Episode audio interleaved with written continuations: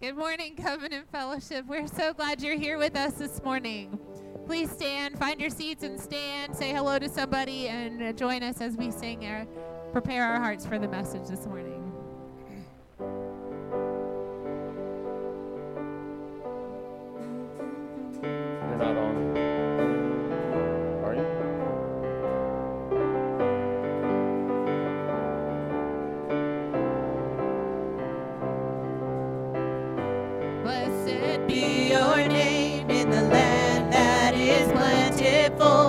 Streams of abundance flow, blessed be your name.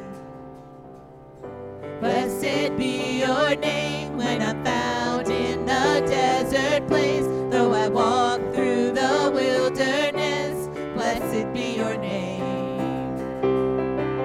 Every blessing you pour out, I'll turn back to praise. When the darkness closes, blessed be the name of the Lord.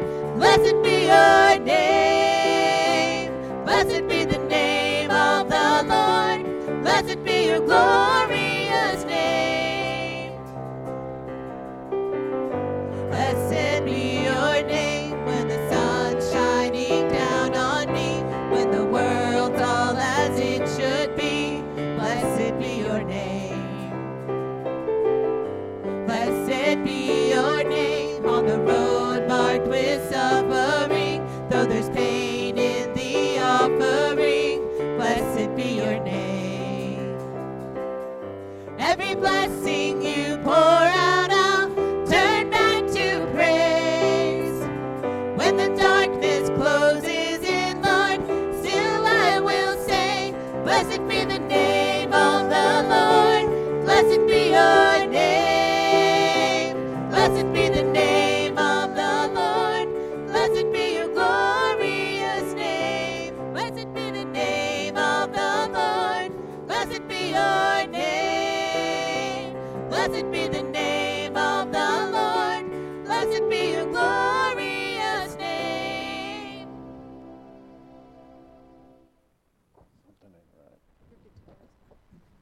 I was like, what are y'all waiting on? All right, good morning.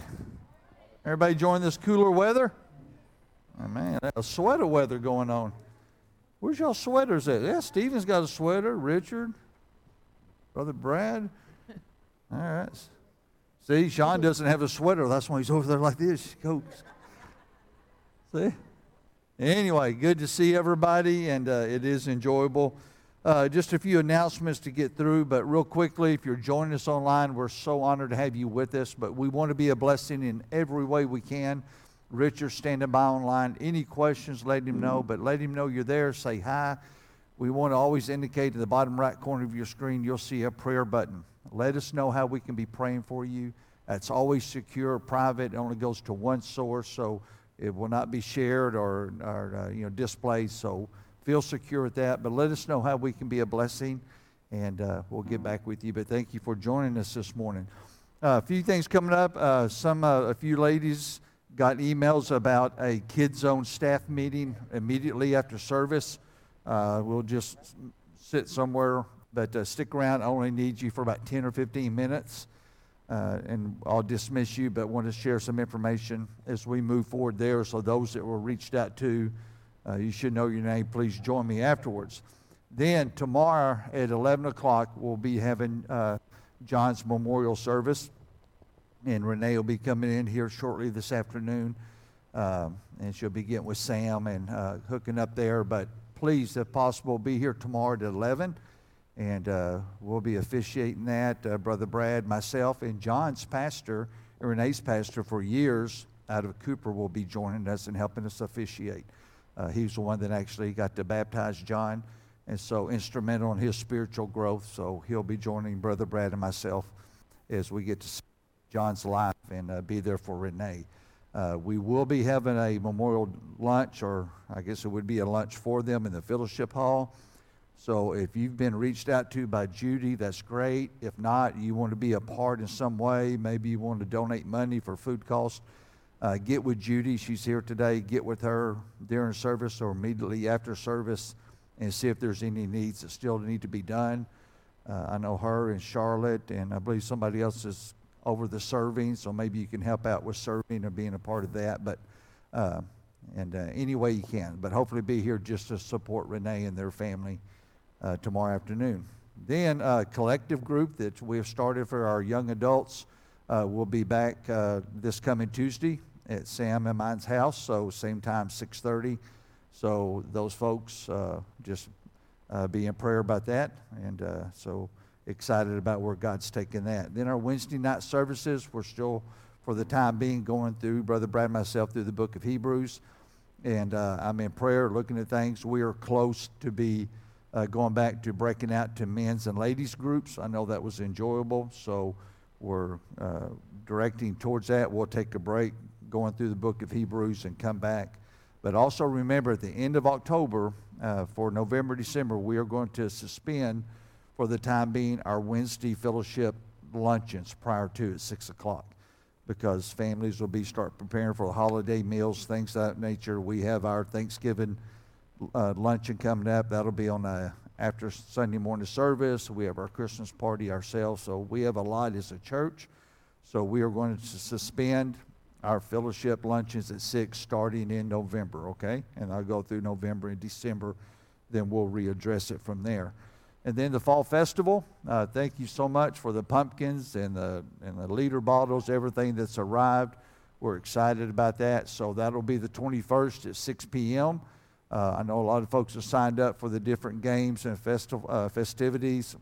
We've gotten a lot of candy. Thank you for your support of that. It's not too late. If you haven't, if you still want to grab a bag of candy, the container's still in the lobby. Just drop it in there or get it to Julia, and that'll be a blessing. Amen?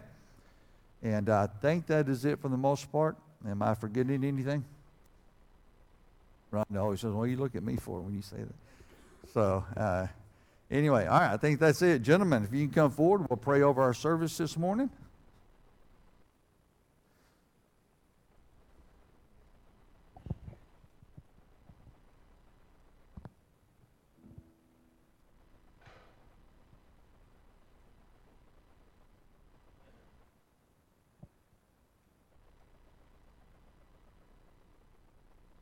Dear Heavenly Father, Lord, we thank you so much for your love for us, for your grace and your mercy. We thank you, Lord, for allowing us to be here today to worship you. We ask that those that couldn't be here, Lord, for whatever reason, comfort them. If it's something that we did reach out to, give us something to know that they need some help, Lord.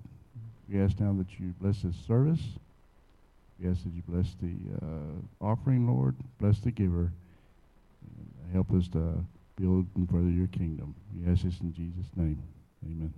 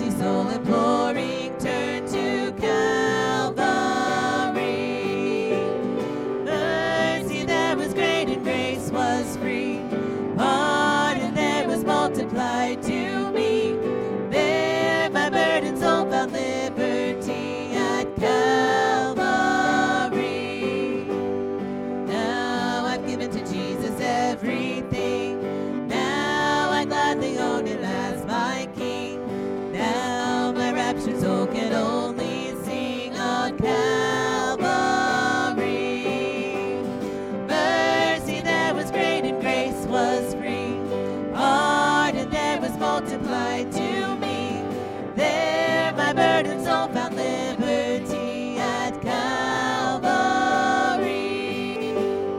Oh, the love that drew salvation's plan. Oh, the grace that brought it down to men. Oh, the mighty gulf that God did span at Calvary. Mercy there was great and grace was free. Pardon there was multiplied to me. There my burdens all found liberty at Calvary.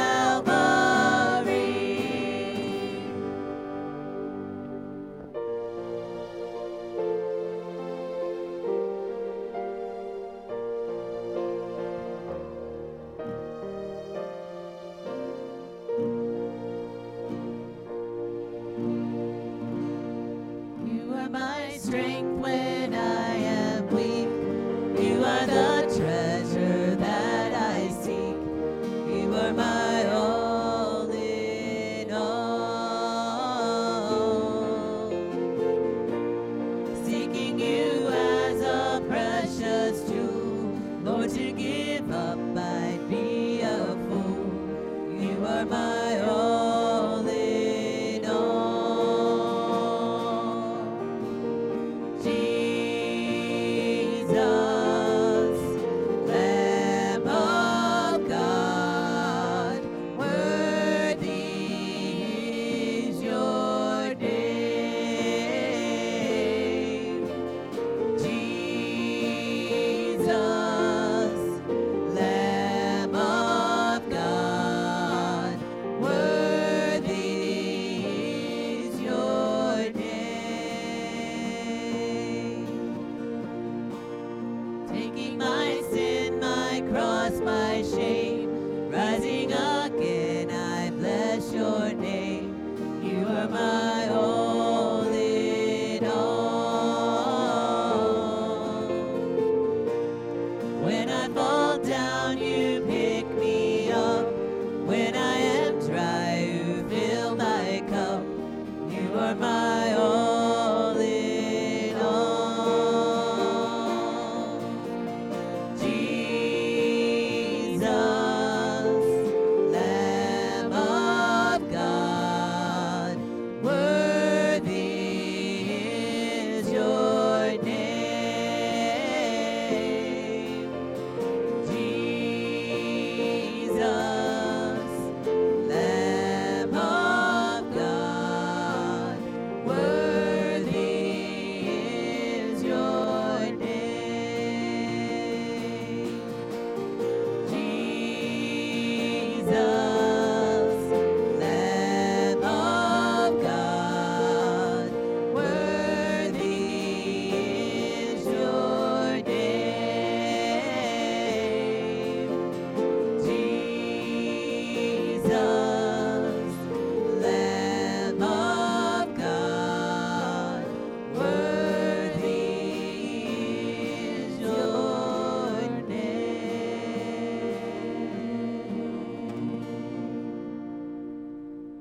That song was written by Dennis Jernigan, and I had the privilege of actually knowing him and his testimony. And what is so funny about him is he used to be a gay person, and he really loved music. He went to Oklahoma Baptist University, and he went to a concert where they were worshiping, and his goal was to take a cassette player and copy all the music to bootleg it and sell it in the dorms because he wasn't saved. And literally, he recorded his own salvation because Annie Herring was singing Second Chapter of Acts, and she stopped the song to speak directly to him, and he got saved. And you can hear that tape and hear how the Lord just opened his heart and drew him, and he answered that call. Well, now Dennis has Parkinson's, and playing the piano is pretty hard for him these days, but you'll find him online still proclaiming what God has done and still proclaiming that he is able to change us. And that's the whole point of the truth. It's useless unless it changes us. Satan knows the truth we know. It doesn't change him. It's actually Satan's enraged against us because He wants us for Himself. And God has ordained in history that we would be born and drawn to Him. And He makes a way if we want to take Him up on it. So let's come talk to that God that can save a man in the middle of his sin, trying to steal something, and he actually wins the day with Christ.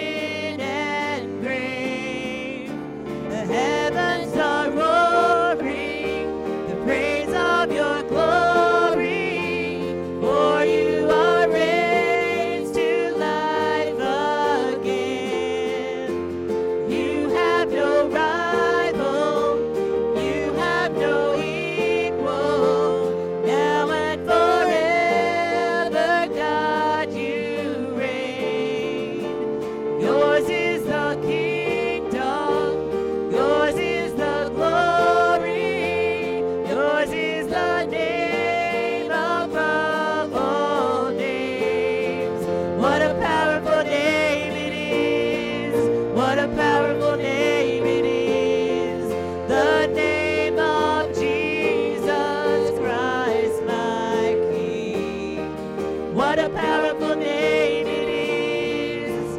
Nothing can stand against. What a powerful name it is. The name of Jesus. What a powerful name it is. The name of Jesus. What a powerful name it is. The name of Jesus.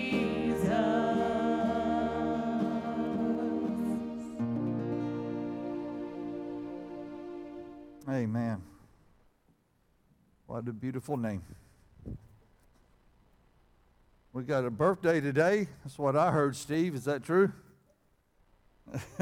Rumor has it.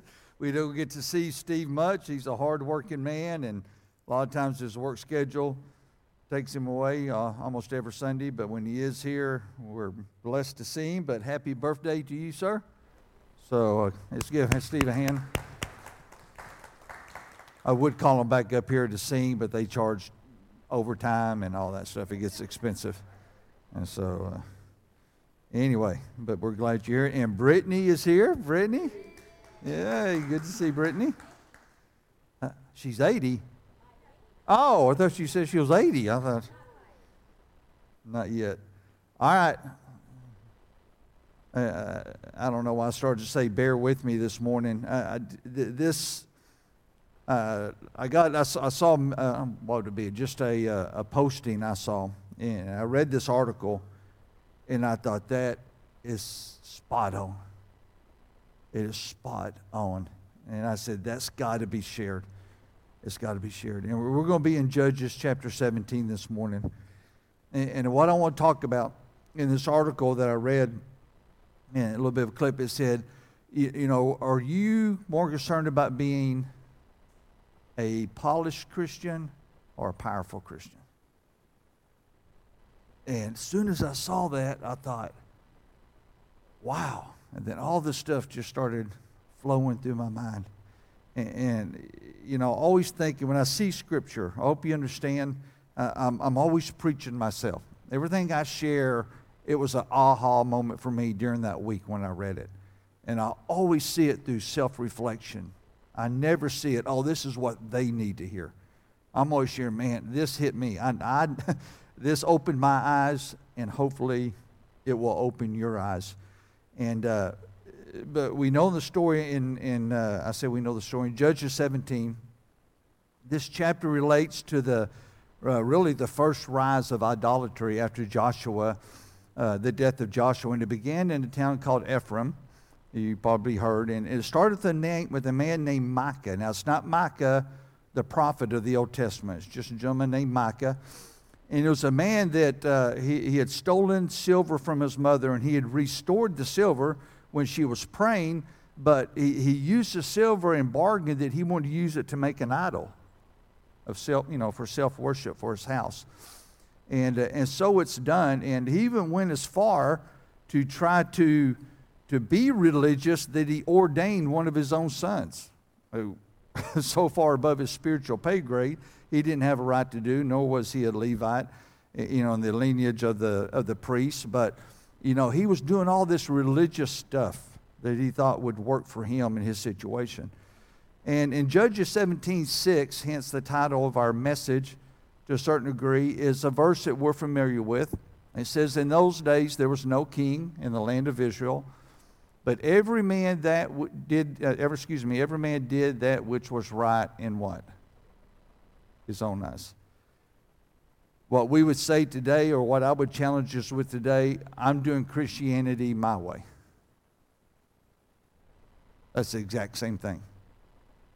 I'm going to do Christianity my way. This is the way I like Christianity. This is the way I want to do Christianity. This is what makes me feel good. This is what contents my soul. This is the way I want it to be. And if not, I have a problem with that. Or I'll look long enough till I find a pastor or a church that wants what I want. I'll do what's right in my own eyes. That's always a problem. It will always be a problem when we go against the will of God for our lives, God's purpose for our lives. God's calling for each and every one of us, we'll see in a second. Because we know in Revelation, getting ahead of myself, every one of us are called to be a priest in the priesthood.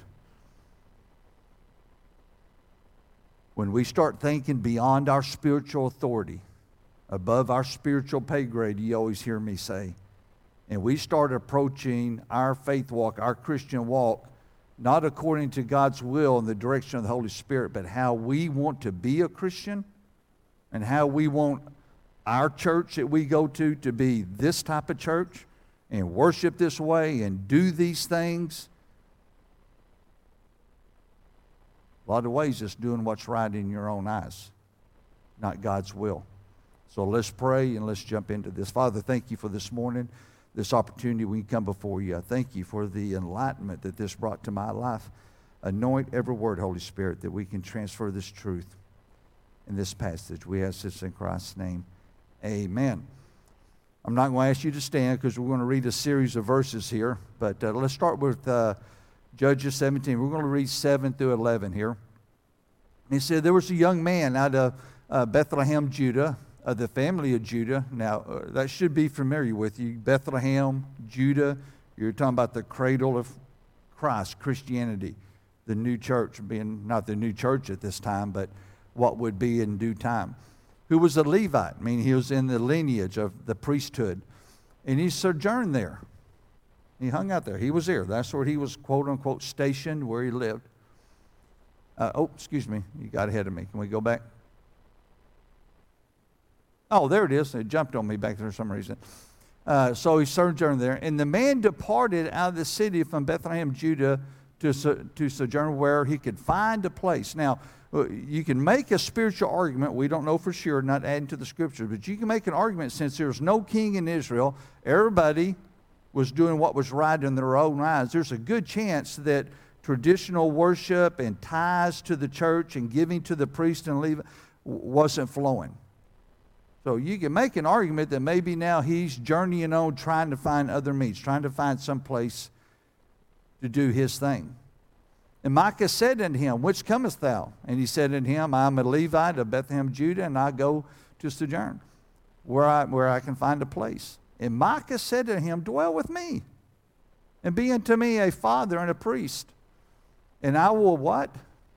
A little barter there. I tell you, you do this, I'm going to give you all this stuff. And I'll give you 10 shekels of silver by the year and a suit of apparel and thy victuals. So the Levite went in, and the Levite was what? Content. I'm looking for some place to go. Well, I'll give you this. I'll give you. Will that make you happy? He goes, oh, yeah, I'll take that deal. I'll come there and I'll just be content there. Did the scriptures ever say, I don't know, let me go pray and see if this is where the Lord wants me? No, the Lord has sent me. I'm journeying in the Lord to where the Lord wants me. No, I'm just looking for a deal. I'm looking for something that will make me content. I'm looking for some place that will be life my way. Levite was content to dwell with the man, and the young man was unto him as one of his sons. So apparently this Israelites no longer, again, I say, supported the priests and the Levites, and maybe it caused him to journey. We don't know, but he was definitely journeying, looking for something that he wasn't getting in Bethlehem, Judea.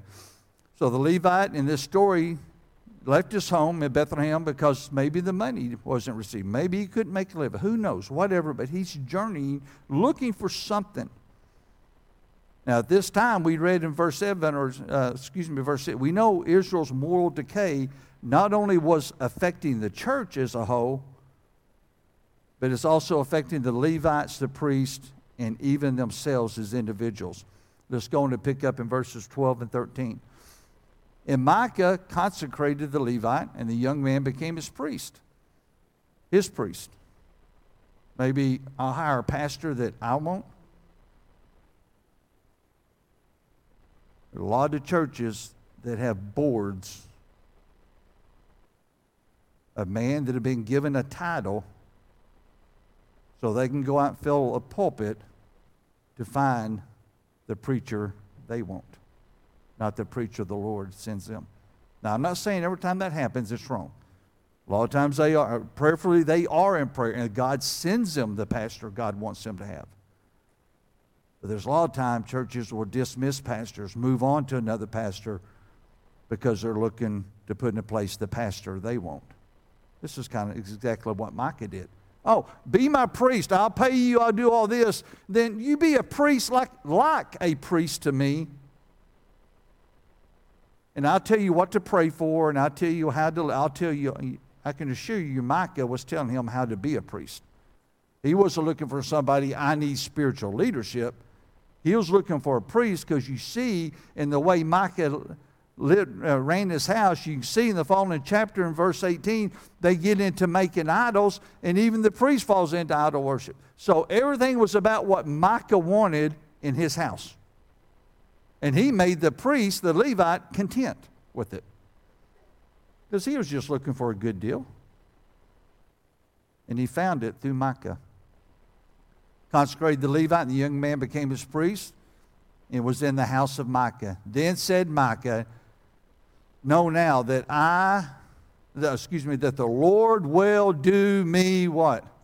I'm doing all the religious things I'm supposed to do. I set up a priest. Disregard the fact that I got idol worship in my home, but I got a priest, I got everything in place. Now you bless me, Lord, because all of my religiosity is working out.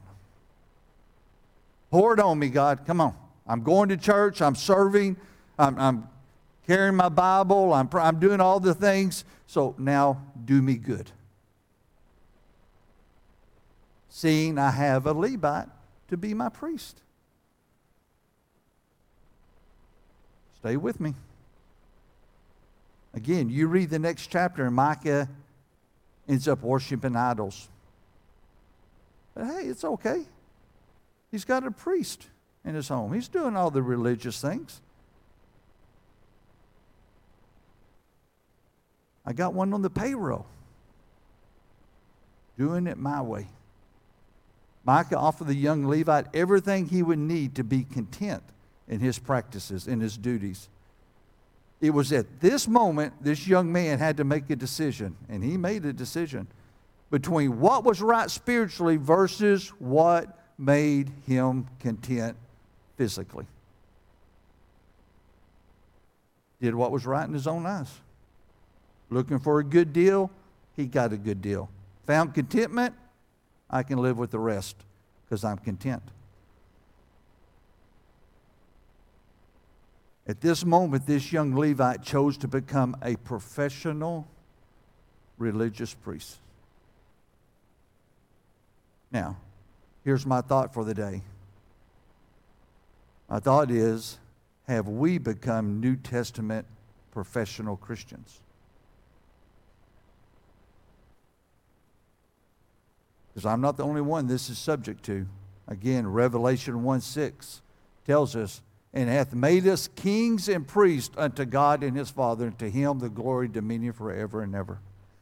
We all have accountability to this. We're all called to the work of God, to his kingdom, to his glory, to his authority, not our contentment. Have we become religious professional Christians, content in our religious acts? More concerned about being polished than being powerful in the work of the Lord. As long as I'm doing everything I'm supposed to do religiously and I'm carrying my Bible and I look good, I'm polished. Getting people to applaud what I'm doing in my religious walk, in my religious works. We all at some point have to make the same decision in our faith walk that this young Levite did. Are we looking for a good deal? Are we just looking to put ourselves in a situation like Micah, if we do all the right things and live the right way, that God will now, we can call upon God, God, you got to do me good now. Because I'm doing good for you. I'm doing all the good things I'm supposed to do. Am I looking for contentment? or am I willing to be committed? See, it comes down to contentment or commitment. If we're worried about being content, the smallest disruption in our lives, we become discontented. Now our feathers are ruffled, things aren't going right, and now Todd wants to do that. Hey, and let me throw this in, Chase and Reb. I know I drive a great deal of y'all crazy. And if y'all fired me, I wouldn't blame you, because I couldn't deal with me most of the time. I am spontaneous. I'm like, I don't even know if I'm going to be here tomorrow. When God says, don't boast ye about tomorrow, I take that to complete heart. I'm worried about today. Sam will say, get your phone out. What for? I want you to look on your calendar. Okay. Now, in December, I'm like, what? I like picture my phone. Put it in there. You're bringing up December. I'm living in October, the whatever. I don't even know what today is. I'm living today. I woke up this morning, and they paid me. I got to show up and bring a truth to the people. That's how my mind works. And I know some of y'all, and I admire you. I'm telling you, I truly admire you that dot the I's, cross the T's, and you know your schedule. I wish I could live like that. It would help me. I'll be the first one to admit it would help me. But that ain't me, and I ain't changing at 60. I'm sorry. That's my hard head, as hard as the cement. And some of y'all are like, why won't he make a decision? Why won't he do that? I don't know. I guess you're going to have to fire me if that's what you're looking for, because I'll never get there. And my point being, what I don't want to do, and one thing I'll do, I do not want to become a professional Christian. I'm not worried about how good I look. I'm not worried about how many likes I have on Facebook. I don't care how many come to this church. I only want people to come that need to be transformed in the knowledge of Jesus Christ. And if we can do it, I'm all for it. God bless, willing to pour everything, Brother Brad and I, and many of y'all. Well, I'll pour every hour and moment I have into you. But to be out and to be a popular pastor, that's never going to happen. One, because I don't have degrees on the wall, and I don't have books written, and I don't have TV shows and programs. I don't care about that stuff. I don't care. I'm not worried about trying to be content. I'm not trying to find a church that has retirement for me and benefits. Y'all take care of Sam and I. We're humbled. We're grateful what y'all do to take care of us. But we have nothing but to do the work of God. And that's all I care about. And if we're worried about as Christians being content, then the first thing that disrupts our spiritual feathers, then we start blaming everybody and pointing fingers, and we're not happy, and we don't like this, and we don't like that. Because if you're trying to find contentment, newsflash, you'll never find contentment. Because once you get here, now you want more contentment, and more contentment, and more, and more, and more. Like Micah, do me good. I want more. We never end up being content. But if we're committed to the kingdom of God and the purpose of Christ dying on the cross and the advancing of the gospel and discipleship and seeing lives transformed, then you don't care if something goes wrong because you're committed to the cross. Well, Todd, this is going on in nursery. I don't know. Fix it, Peggy. I don't care. Put somebody in there. If not, I'll go sit in there and Brad can come up here and talk. I care about KidZone. I care about women's ministry. You know, we don't even have a I have a measure of concern, but I don't care. Do what needs to be done. Just do it. I want to be committed to the work of the cross. And if I and us gets more committed and about contentment about this ministry is not the way we want it, or that's not going the way we want it, and you know what I'm saying? I'm beating a horse here, dead horse. Huge difference between contentment and commitment. This is what this young Levite priest did. I don't even know where I'm at in my notes.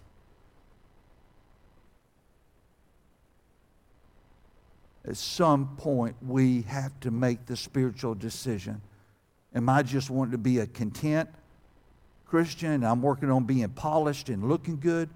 Or am I wanting to be committed and roll up my shirt sleeves and be willing to get dirty, to get hurt, to be taken advantage of for the sake of the cross? content in what I'm looking for, or committed to what the Lord wants from me. What I mean by professional is not being a cut above, not like a great athlete. At that moment, he chose to be a professional. This young Levite man did. And he gave up his passion.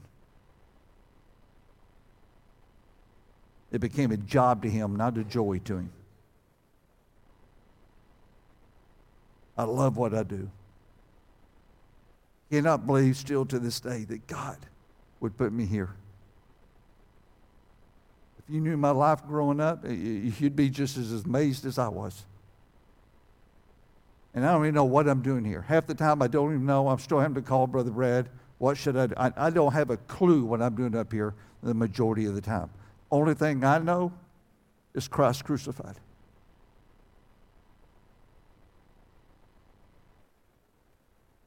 And praise God, you don't have to have a degree for that.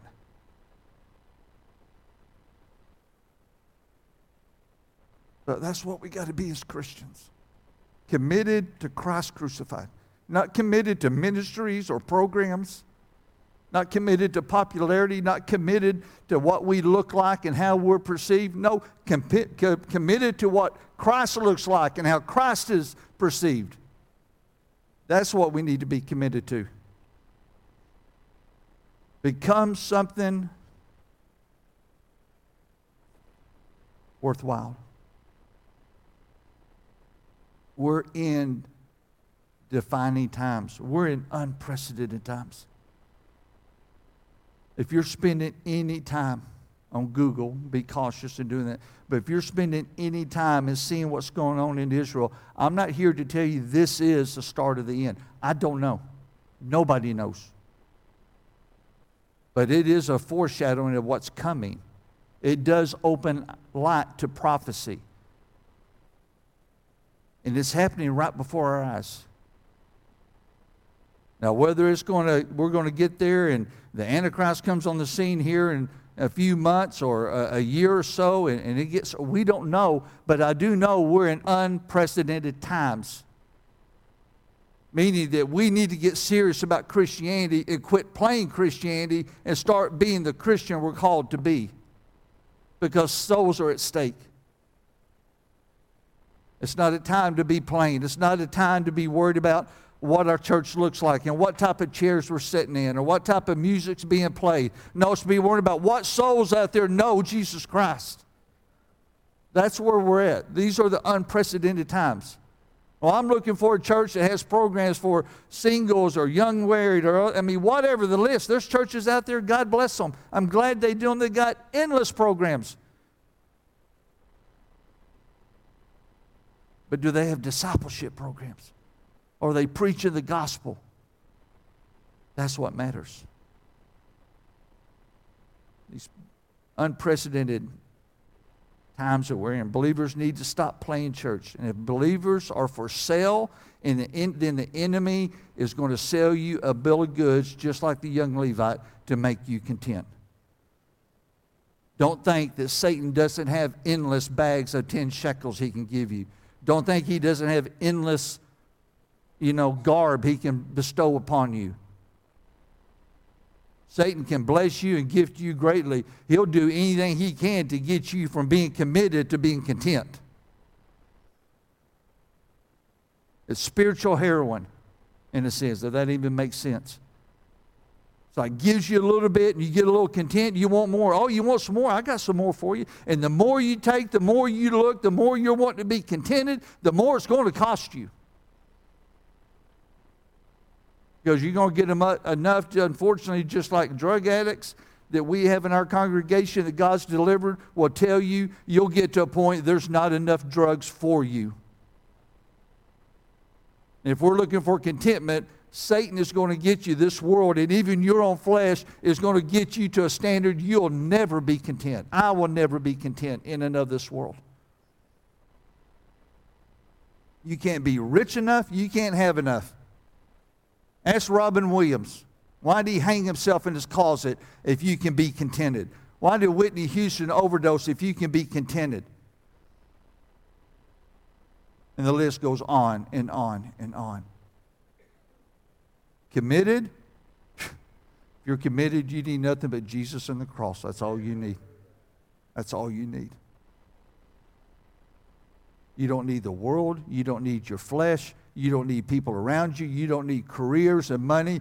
I just need Jesus.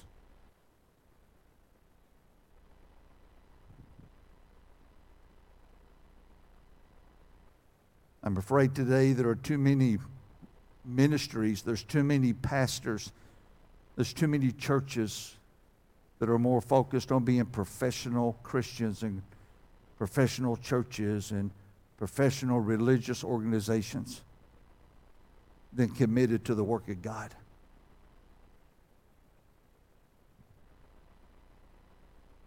I can tell you, I'm not a professional. Y'all know that. I don't speak eloquently. Mispronounce half my words, have no seminary degrees. I guess your assurance is, you know, I'm not a professional. That should give you some relief. I display it every week. Laugh at me, I don't care.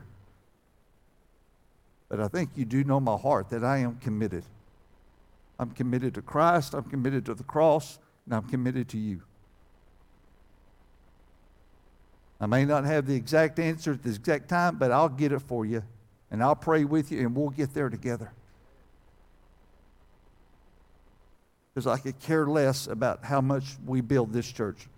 I don't care what we add on, what chairs we buy, what we paint. I don't care. Paint what you want to paint. I don't care. But I want to see everybody take another step towards the cross. Because that's the only thing that matters.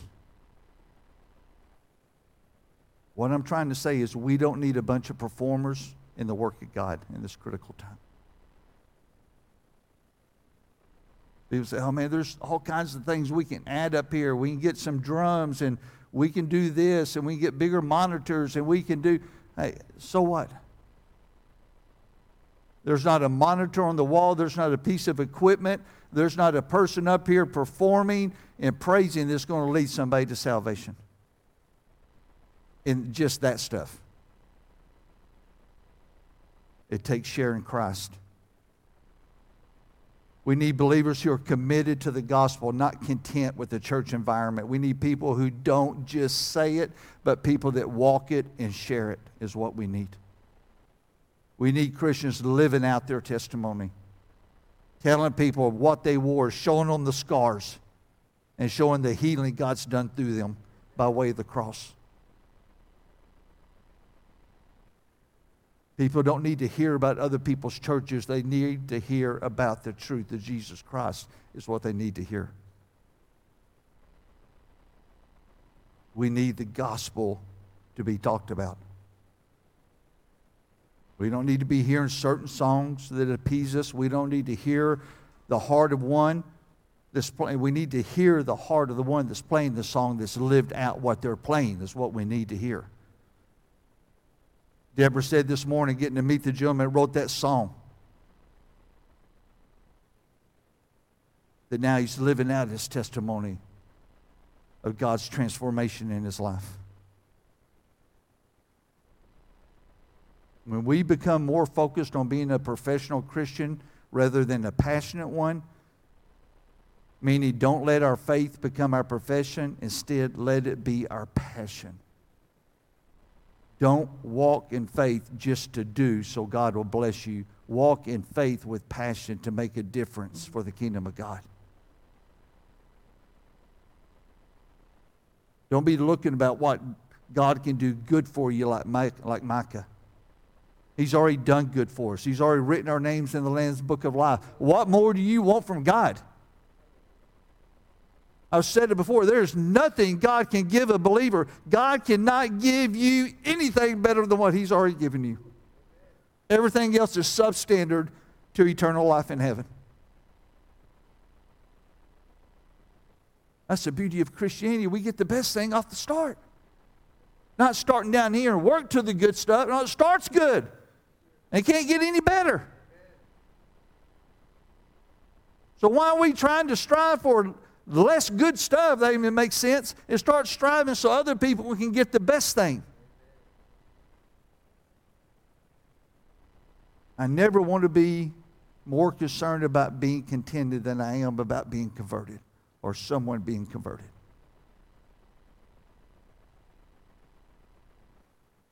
Doesn't matter what I want.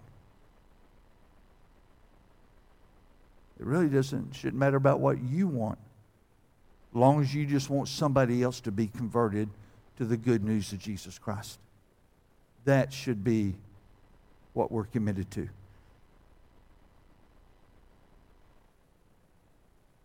If I'm not careful, myself and you can get disillusioned in doing my duty and becoming content. Doing so, I lose my passion, my longing, my yearning for another soul to become transformed through the gospel. It's not about what I like or want, but it's rather what Jesus has called every believer to do, is to have compassion making a difference. Jude 22. Not contentment, compassion. To have compassion, yet to be driven by passion, to have compassion. Have compassion making a difference. If your passion is towards your contentment, you're not going to make a difference. Because then you're more worried about practicing professional Christianity than powerful Christianity.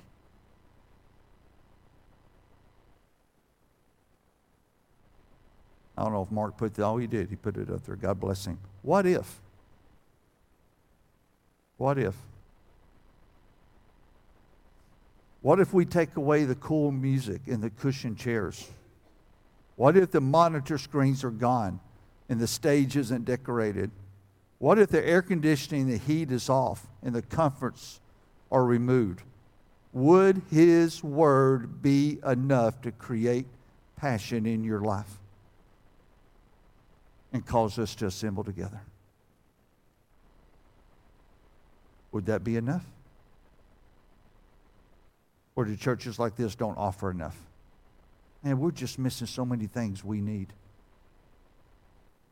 I'll argue that with you until you let me go, because we have everything we need.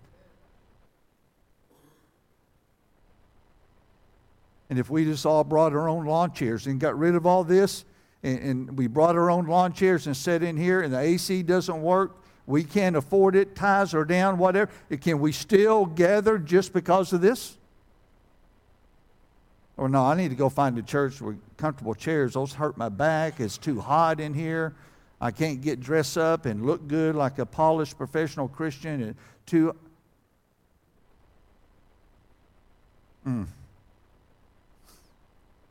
We're looking for comfort or commitment.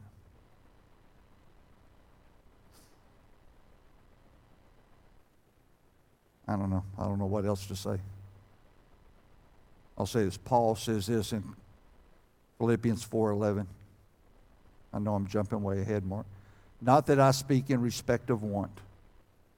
That's where contentment comes from, what I want. For I have learned in whatsoever state I am therewith to be content. Why could Paul say that? Who had it all. Education, position in the Sanhedrin court, had power, had influence, had all the comforts offered at the time, and he gave it all up. Why? Because of Christ crucified. He put his contentment in what Christ did for him, not in what he was looking for. We don't have time.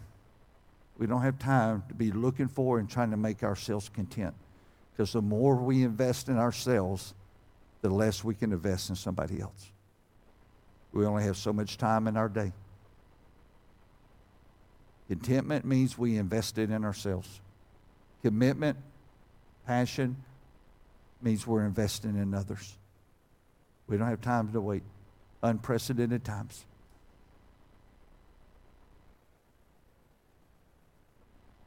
The holidays are upon us. What if the tree doesn't go up? What if fall and Thanksgiving decorations don't go up? Can we still be content? What if we canceled our Thanksgiving feast? What if we don't have a Christmas party? What if we do nothing but sit here and walk through the Word of God and maybe go out instead of Christmas sharing people the true meaning of Christmas and Thanksgiving? Well, we're not doing anything here. We always do a Christmas party, celebration, and play games and eat and fellowship.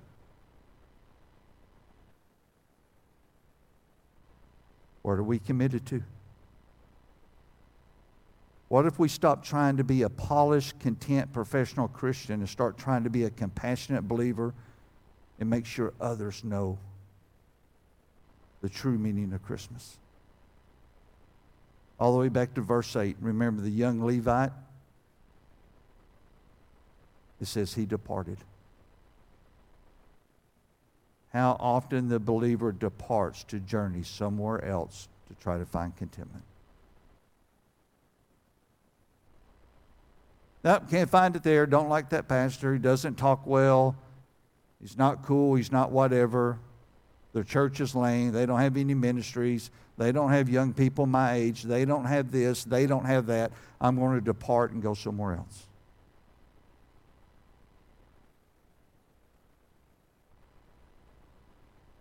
Today, believers are looking for the perfect Christian environment where they can be content rather than finding their passion in Jesus in a church that's committed to the gospel and be passionate about it.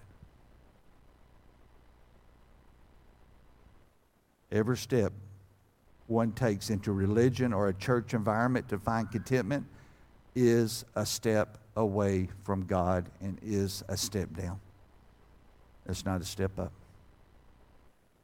We're called to be examples of Christ, not polished Christians.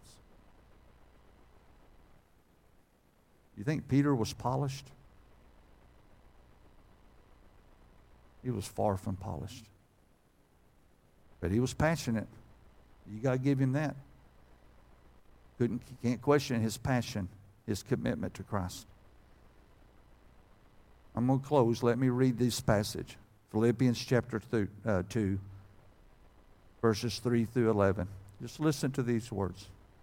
Let nothing be done through strife or vainglory, but in lowliness of mind let each esteem others better than themselves. Look not every man on his own things, but every man also on the things of others. Let this mind be in you which is also in Christ Jesus, who, being in the form of God, thought it not robbery to be equal with God, but made himself of no what? Do you think Jesus was worried about being a professional Christian? Do you think he was worried about being polished? Made himself of no reputation, took upon him the form of a servant. Boy, that's something people strive after for contentment, do they not? How can I be more of a servant? It was made in the likeness of man. And being found in fashion as a man, he humbled himself and became obedient, his faith, unto the death, even to the death of the cross. Wherefore, God has also highly exalted him, given him a name above every name, that at the name of Jesus every knee should bow, and things in heaven, and things in earth, and things under this earth, that every tongue should confess that Jesus Christ is Lord, to the glory of God the Father.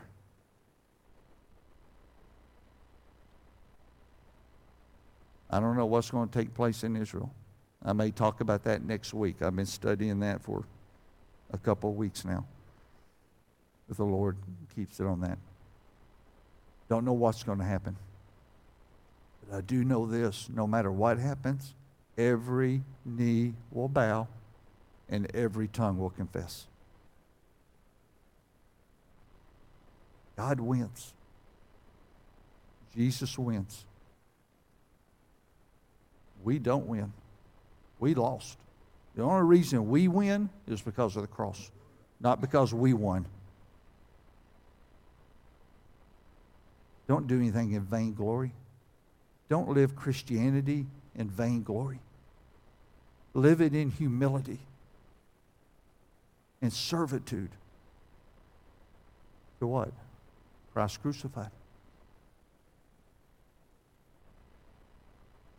Don't be a professional Christian be a powerful Christian.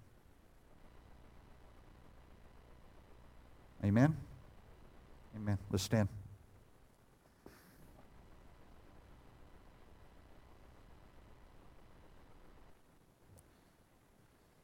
Father, we thank you for this morning. We thank you first, foremost, above everything, without anything even being compared, seconded. And it's your work on the cross. Your death, burial, and resurrection so we could have victory. Without you, we have no victory. We win nothing. The only thing that we win, that we're entitled to, is damnation without the cross. Father, we got to be careful in this day and time, especially in America, where we are so overly, I don't know what the word, so overly granted with resources and things that draw our attention. We want this house, these decorations, these cars, these jobs, these whatever, to build contentment. Are we willing to sacrifice everything for the cross? You did. You weren't worried about being polished or professional. You were worried about living out the Father's will, Lord. And you lived it out to the cross because you were passionate. You were passionate for us, our souls. May we have that same passion.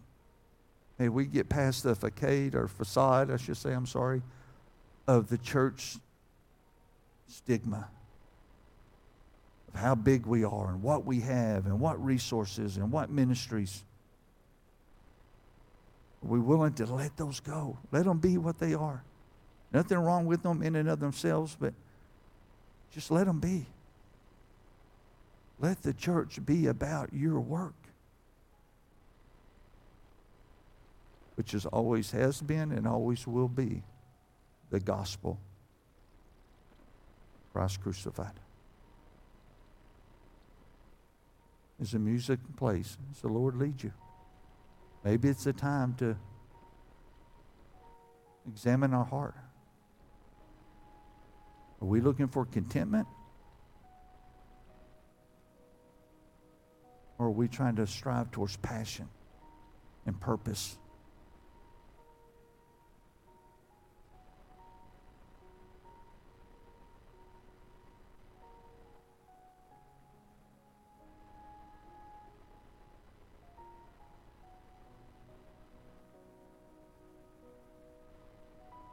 Somebody's got to make a difference. We're all called to make a difference.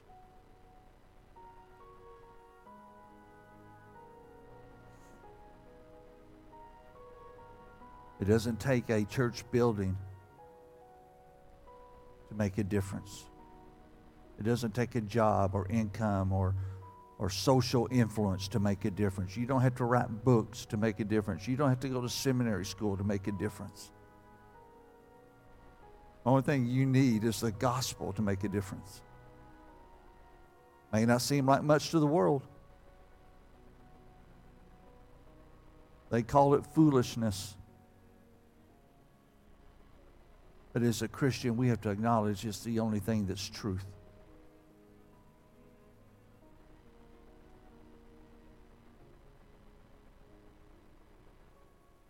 Where's our heart today as a church body?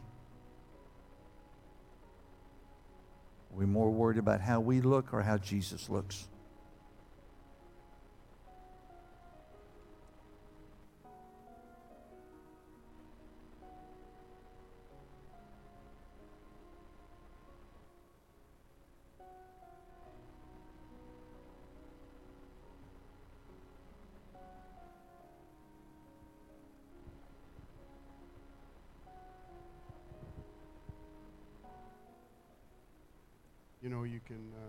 Say what you want about Brother Todd. Well, he said it already. But there's one thing about him that you need to take away. He's very serious about what he does for the Lord. He's you're not going to find a lot of serious Christians. You're going to find Christians, but you're not going to find a lot of serious Christians. The thing I appreciate about him the most is the fact that he is serious. And that's all he's trying to get you to do. Get serious. Amen? Father, thank you for our time here today. We take what Brother Todd has spoken about to heart. Lord, if we're not serious, we know whether we are or we're not. We should have been the first ones up here at the altar. Lord, help us to be honest. Brother Todd's an honest man, very serious about his Christian walk. All he's trying to do is ask us to be the same. Help us to do that. Amen.